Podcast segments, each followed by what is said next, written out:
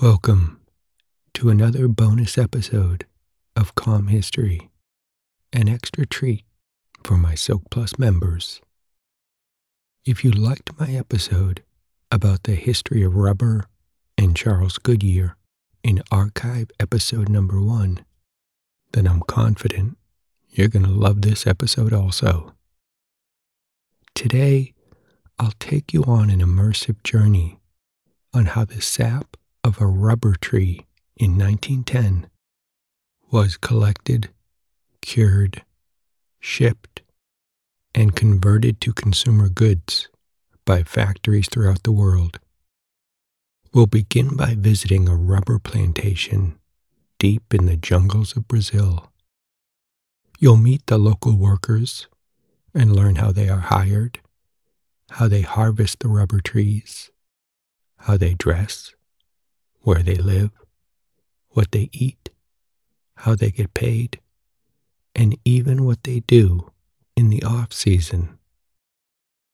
I will also be posting some real photos on the Silk Plus message board that were taken around 1910 of some rubber plantations, some rubber trees, and some workers as they harvested and cured the rubber sap. All right. Let's climb inside my time machine of tranquility to learn all about the journey of rubber from tree to consumer. I hope this episode distracts and relaxes your overactive brain squirrels. A visit to a rubber plantation.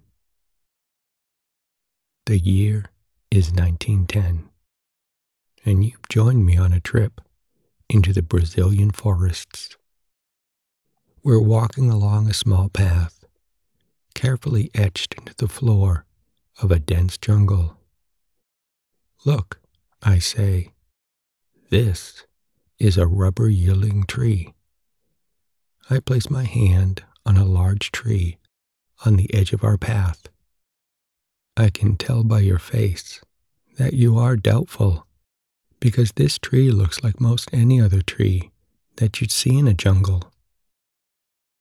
I take out a small pocket knife and I make a small cut through the bark of the tree. I encourage you to touch the thick white substance that oozes from the tree. You touch it, remarking that it feels sticky. As you rub your fingers together, it begins to dry and it forms a tiny pellet. You are now grinning ear to ear. You're confident that you've just met your first rubber tree. I explain that these rubber trees of Brazil have been heralded for yielding the finest quality rubber in the world. I continue to ramble on that some of these rubber trees grow to a height of 80 feet or 24 meters, with a circumference of up to 12 feet or three and a half meters. You don't hear me though, because you are still grinning like a fool as you keep rolling that small white rubber sap pellet between your fingers. No mind. I trust you are anxious to see and learn more about how rubber is extracted from these trees. We continue down the path, making our way to meet some natives who gather rubber from these trees. After a while, we notice some buildings ahead. We've arrived at a rubber estate, or for simplicity, we'll refer to it as a rubber plantation. This rubber plantation includes a headquarters, which are the buildings we see, and there are workers, and there's also the surrounding land that contains the rubber trees. This particular plantation belongs to a man who probably lived far away in one of the commercial centers of Brazil.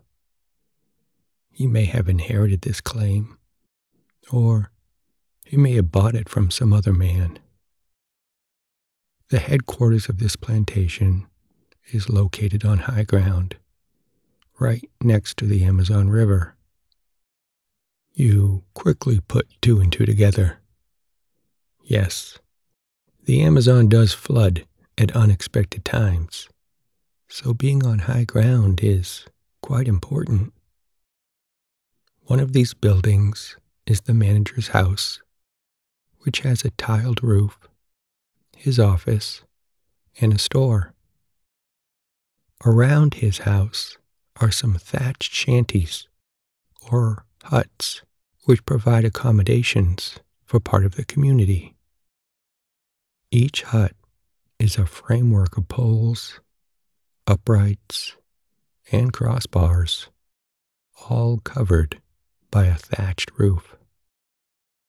The framework of poles doubles as a place to dry clothes after washing and as a general wardrobe for clean clothes. There are not any walls. Each hut is open on all sides. They do have raised floors, though, to keep the occupants away from the wetness and the bitey things of the ground. Hammocks provide a place to sleep, and old boxes take the place of tables and chairs. Pots and pans hang like ornaments, while makeshift cupboards contain tinned foods, bottles, oil cans, and tools.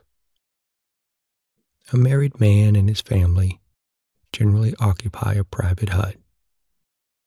But unmarried men and married men who have not brought their wife and children into the forest tend to share a hut in small groups. The most social day of the week for everyone is Saturday, when all the rubber gatherers make their way to the manager's quarters. On arrival, they hand over the rubber that they've collected and also buy any needed supplies for the coming week. This large gathering is an opportunity for gossip, hospitality, entertainment, and even some singing. The population of this plantation consists of working class Brazilians who are Portuguese and mixed Portuguese and Indian descent. Certainly they look a rough lot, but that is not surprising, seeing what a hard life they lead. So, what exactly is the daily life of a rubber worker? As you might expect, each day begins early, at about 5 a.m.